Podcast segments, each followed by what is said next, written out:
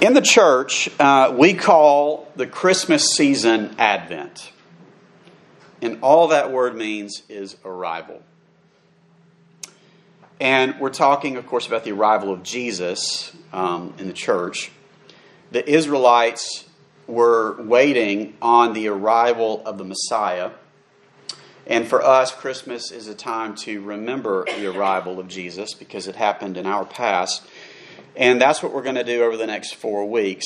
And the series is called Season of Longing. And we're going to look uh, at how the arrival of Jesus relates to our deepest longings as human beings, okay, at least some of them. And this morning, we're going to consider the longing for significance. And our text is a Psalm of David, uh, King David, Psalm one hundred three. So this is verse one, Psalm one oh three.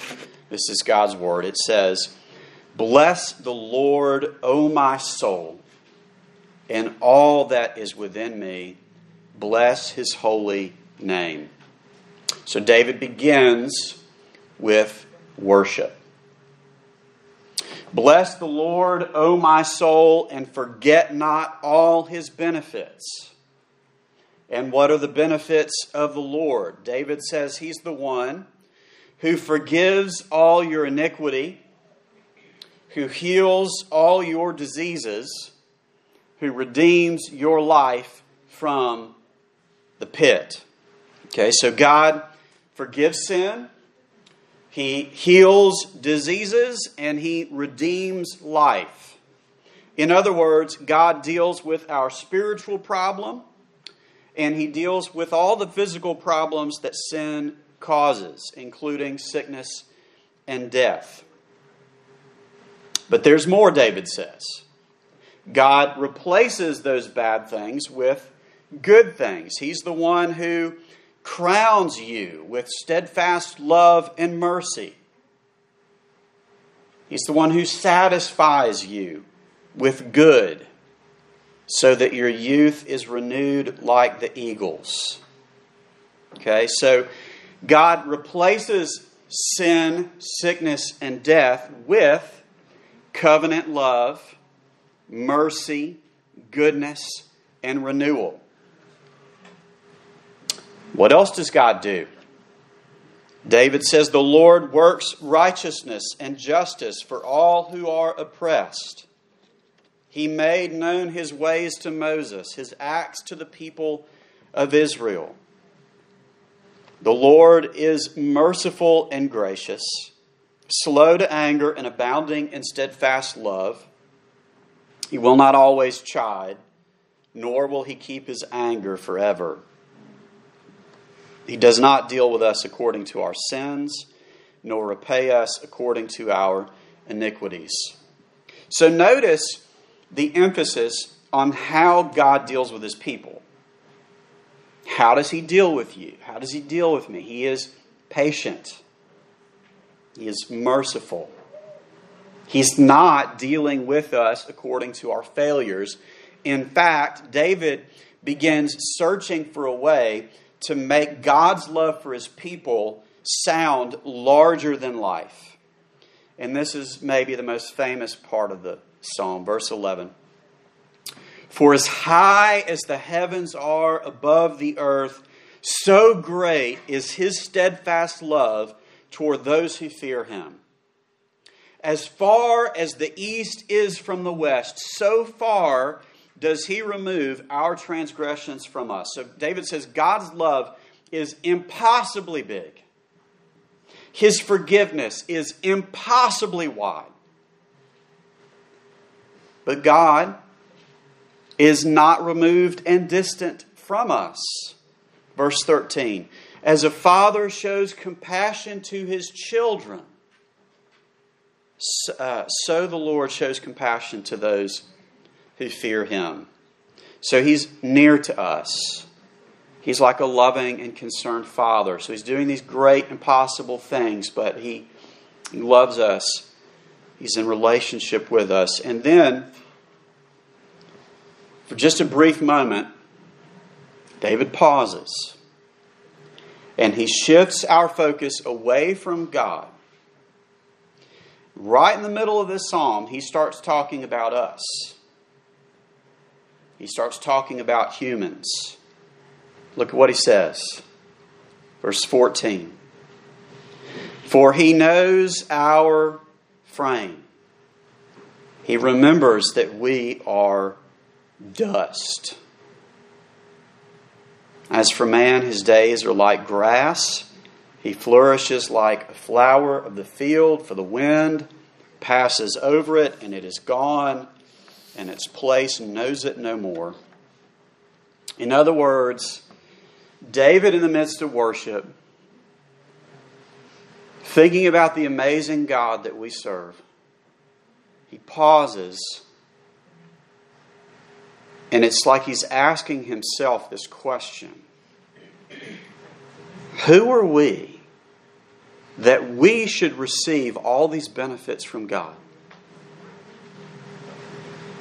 Who are we that God deals with us in mercy,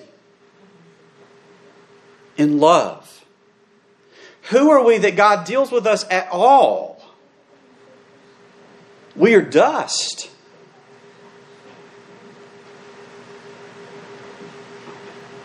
Our days are like grass. Our good days are like a flower, pretty, but here one day and gone the next. In a word, we're insignificant. By contrast, David highlights this feeling of insignificance. And then he quickly brings us back to thinking about God. Verse seventeen. But the steadfast love of the Lord is from everlasting to everlasting on those who fear him, and his righteousness to children's children, to those who keep his covenant and remember to do his commandments. So David reminds us that God's benefits are extended through covenants, and they carry generational blessings to covenant keepers. We could preach a series on that alone. Can't do it, but just pay attention to the end, okay? Verse nineteen. The Lord has established his throne in the heavens, and his kingdom rules over all. Bless the Lord, O you his angels, you mighty ones who do his word, obeying the voice of his word. Verse twenty-one, bless the Lord, all his hosts, his ministers who do his will. Bless the Lord, all his works and all places of his dominion. Bless the Lord, O my soul. So I want you to notice that David concludes this psalm by highlighting the significance of God and his angels, and everything that God has created. God is king, and everywhere is his kingdom. The angels are the mighty ones of God, busy doing the will of God. All creation bows in worship to God. And then I love just almost a tagline, as a, as a footnote. After considering the vast significance of God and everything in the universe that belongs to him, David just kind of adds his own little voice right there at the end. Bless the Lord, O my soul. And if you wanted to map out the flow of this psalm, and this is very simplistic, okay? This is not heavy theological. This is just me. How would I map this psalm out? Really simply, it's this. God is awesome. Verses one through thirteen. We're insignificant, fourteen to sixteen. But guess what? God is awesome. Verses seventeen through twenty-two, right? Notice um, how that kind of breaks down. That's the psalm. Now, why are we here? Why is this the first Sunday in Advent? Why are we talking about this psalm? Um, we're here to consider our longing for significance and how it relates to the incarnation of Jesus Christ. That's why we're here. Okay? Let's start with the author of the psalm. Okay, we've been studying David now for months. David wrote this psalm. David, in his lifetime, was the most significant person on the planet. I don't think that's a stretch. I think probably during David's lifetime, he was the most significant person on the planet. He's arguably one of the most significant people to ever live on the earth. I mean, they wrote songs about David while he was alive. How many people in history can say that?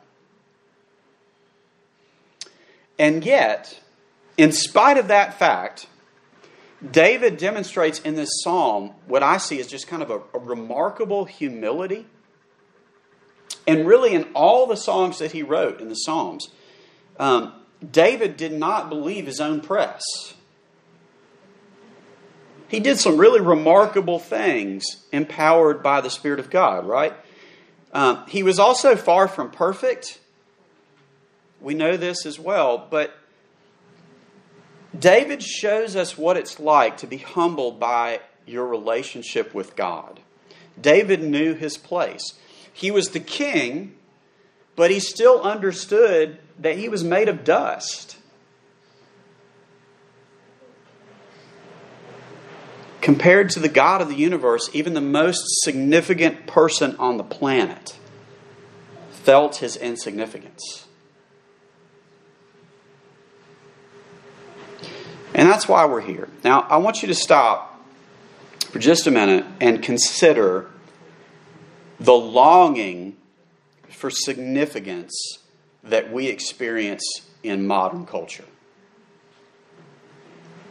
And maybe you haven't really thought about this, but think about the value that we place on significance, on what we think is significant, right? In the eyes of the world, the most significant people on the planet are the most newsworthy.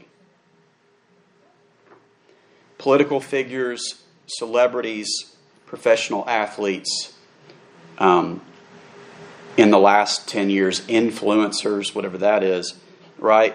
These are the people that we think are the most significant people. They're the people that we pay the most attention to, followed by maybe people in high-paying jobs, right? So either you're famous or you make a lot of money because you have a profession or career that lends itself to that. Um, I did some research this week on young people's career aspirations versus reality. Okay? And it was really interesting. This is not going to surprise some of you, but it might surprise some of you. There was a major study that was published last year, and it was a global study, on the career goals of six hundred thousand fifteen-year-olds from forty-one countries. Okay? Now listen, this is crazy. Exactly half of them said that they want to work in one of ten popular careers as an adult. Now, some of those careers were pretty normal. You know, we we all know somebody that does them, but But four of them, so actors, athletes, dancers, and musicians were among the top ten, okay? But in reality, less than one percent of them will end up working in any of those ten jobs, not just the popular ones. But three hundred thousand of the six hundred thousand said that's what they want to be when they grow up, okay? In fact, only four percent of adults alive today say that they are now working the job that they dreamed of as a child. Isn't that interesting? And the odds of your name ever in your lifetime being listed on Wikipedia is one in ten thousand. And that includes people who like probably put their own name on Wikipedia, right? Um, it's it's very you know, it's not it's not common to get famous on any level, even like locally. One in ten thousand. But we are fascinated with significant people. Last week, um, my son and I were on the way uh, to Grenada to hunt. And we're driving down the interstate. And all of a sudden, Soldier Boy passes us in his yellow McLaren, okay, on I fifty-five, just outside Batesville, and then he gets off the Batesville exit.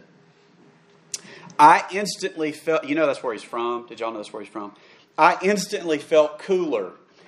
And all I did was get passed by a celebrity on the interstate, okay?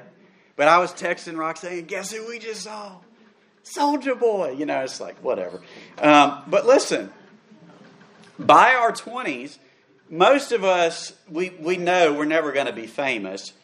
But what that then translates into, okay, is this feeling, this, this longing for our lives to count.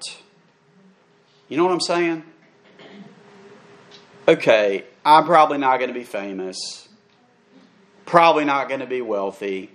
But I just want my life to count, right? I want my life to matter. I want to do something important. And while I don't believe that that desire is all bad, I'm not telling you that you shouldn't at all care about doing something valuable. Um, but how we measure that is often very skewed. And I think it's skewed by our sin.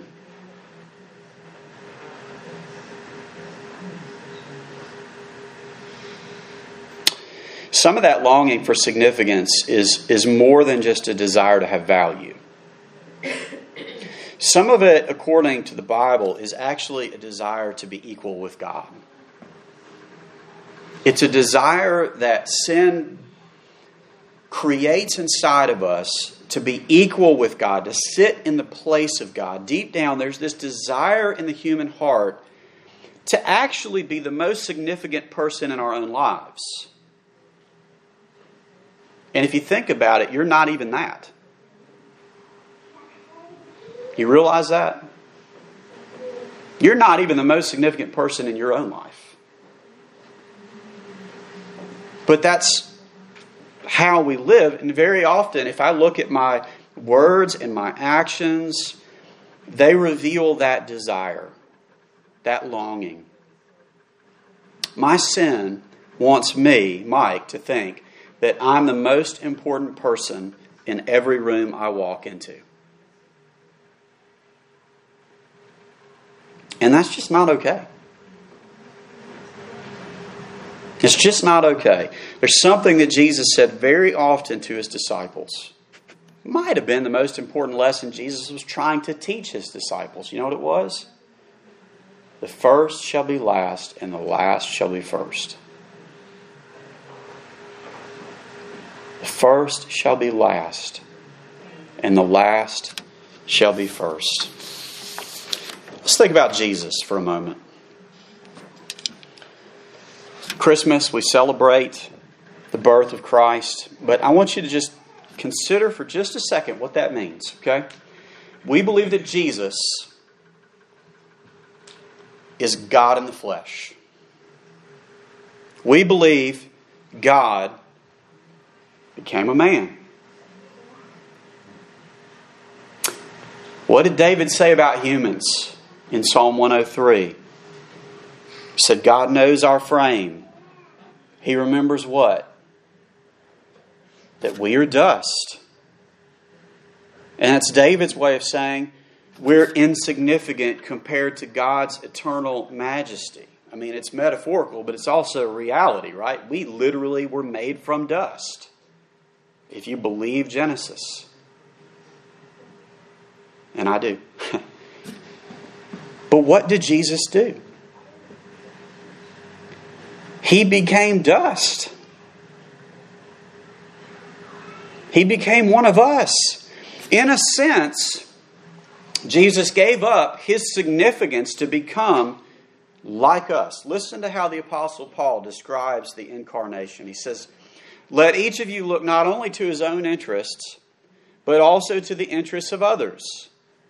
Have this mind among yourselves, which is yours in Christ Jesus, who, though he was in the form of God, did not count equality with God a thing to be grasped, but emptied himself by taking the form of a servant, being born in the likeness of men. And being found in human form, he humbled himself by becoming obedient to the point of death, even death on a cross. Therefore, God has highly exalted him and bestowed on him the name that is above every name, significance, so that at the name of Jesus, every knee should bow in heaven and on earth and under the earth, and every tongue confess that Jesus Christ is Lord to the glory of God the Father. Now, our our longing for significance is, is right there. It's not the point. Okay, the point is Jesus doesn't need that. But we are the ones who count equality with God a thing to be grasped. That's us. That's what Jesus came to redeem us from.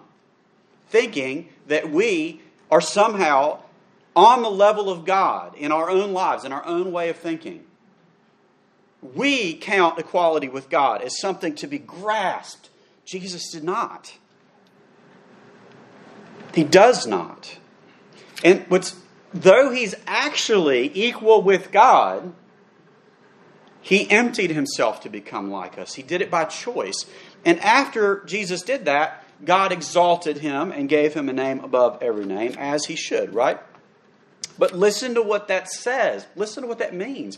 As Scottish pastor John Duncan once said, the dust of the earth now sits on the throne of heaven.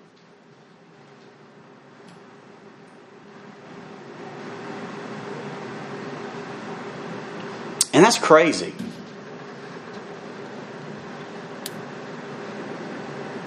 That's not a story written by humans. I just don't believe that.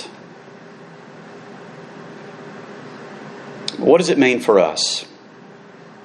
What does it mean for you? As a Christian, I'm significant because I am not my own. I'm significant because I am not my own. I'm significant because I belong to God in Christ Jesus. Which means I could be the most famous person on the earth in my lifetime, and it would not add anything at all to what Jesus has already accomplished for me. Nothing. It would add nothing. It also means I'm never the most important person in my life or in anyone else's life. Now, this is a hard one. This is, I mean, think about this for a second, right? I'm not actually the most important person in my life.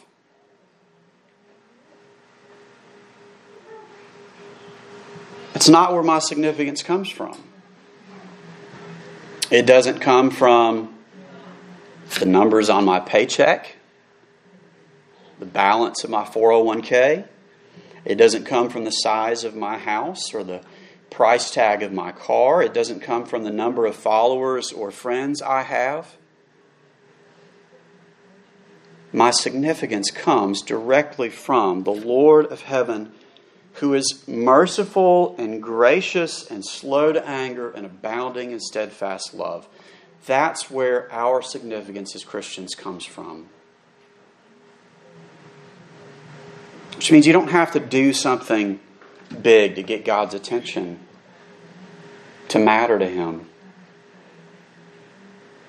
You could spend your entire life caring for one person who can't take care of themselves,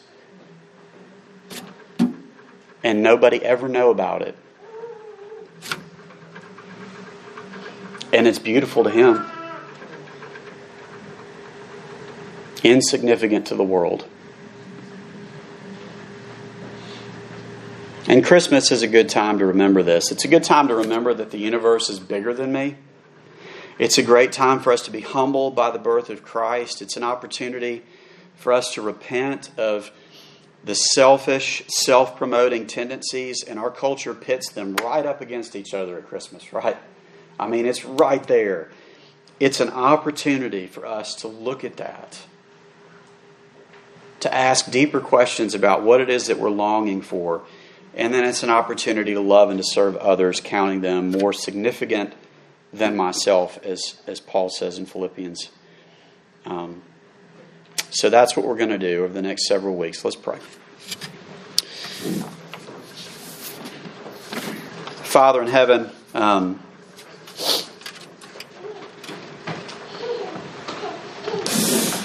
this is the good news. Jesus came, became like us, for us.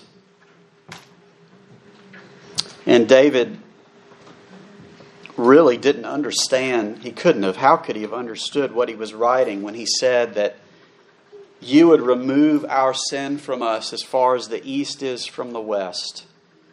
And we can't even visualize that in our minds. Every single person in the room right now with their eyes closed is thinking about arms stretched out as wide as you can. And what is that a picture of? It's a picture of the cross. David had no idea what he was saying. But in your good providence, you knew exactly what he was saying. The only way for our sins to be removed from us, all this stuff we've talked about, all this selfishness, all this ambition, all this longing to be something that we're not, all this uncomfortable part of our nature, it, it, it's it's all rooted in sin, and you have removed it from the Christian as far as the east is from the west in the death of Christ. I just pray, Lord Jesus, that you would help us um, to focus our hearts, our attentions, our minds, to have this mind about ourselves that is in you, that is ours in you. We pray this in your great name. Amen.